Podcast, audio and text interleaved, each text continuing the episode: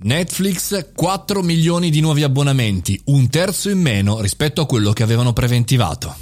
Buongiorno e bentornati al caffettino, sono Mario Moroni e anche oggi siamo qui davanti alla macchinetta del caffè virtuale per parlare appunto di notizie interessanti. Sicuramente questa è una notizia bomba, una notizia interessante che ci fa riflettere perché nei primi tre mesi del 2021 Netflix ha avuto tantissimi abbonati, 4 milioni di nuovi abbonati, però un terzo in meno dei 6 milioni che aveva previsto.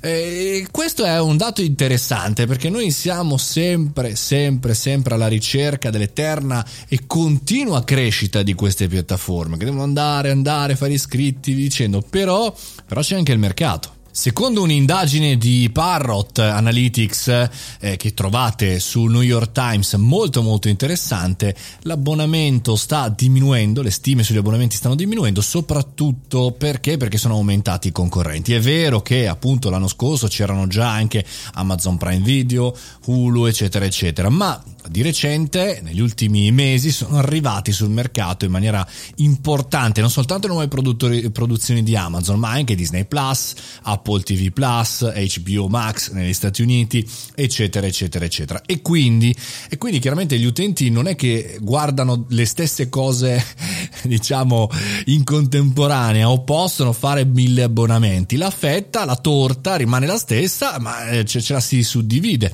E poi è vera anche una cosa eh, io magari faccio un abbonamento, testo un sistema e poi magari eh, mi sposto su un altro perché tanto posso cancellarmi quando voglio, non ci sono penali e poi essere su una nuova piattaforma per tanti utenti, soprattutto per gli early adopter, vuol dire fare un po' così, essere un po' fighi, essere di tendenza, essere nel posto in cui non sono gli altri e dire ragazzi ma voi siete ancora su Netflix, io sono su, che ne so, HBO o sono su Apple TV Plus, tra l'altro in 4K come ha presentato la scorsa settimana eh, Tim Cook. Insomma ci sono tutti questi ragionamenti che sono psicologici ma sono anche molto concreti.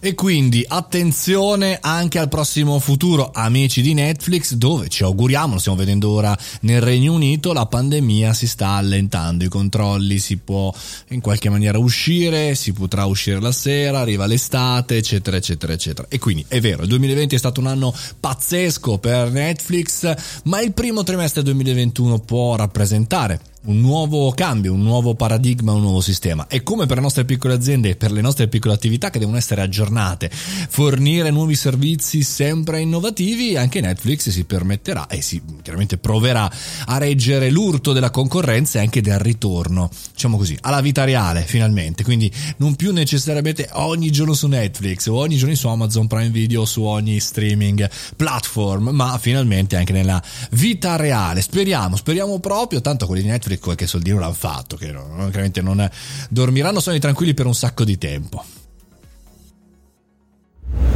E noi concludiamo così anche questo caffettino. Se vi va, fate la recensione su Apple Podcast, seguitemi su Spotify facendo follow sul mio podcast, così da poter ricevere ogni giorno una puntata fresca fresca alle ore 7.30, anzi calda calda come il caffettino. A domani!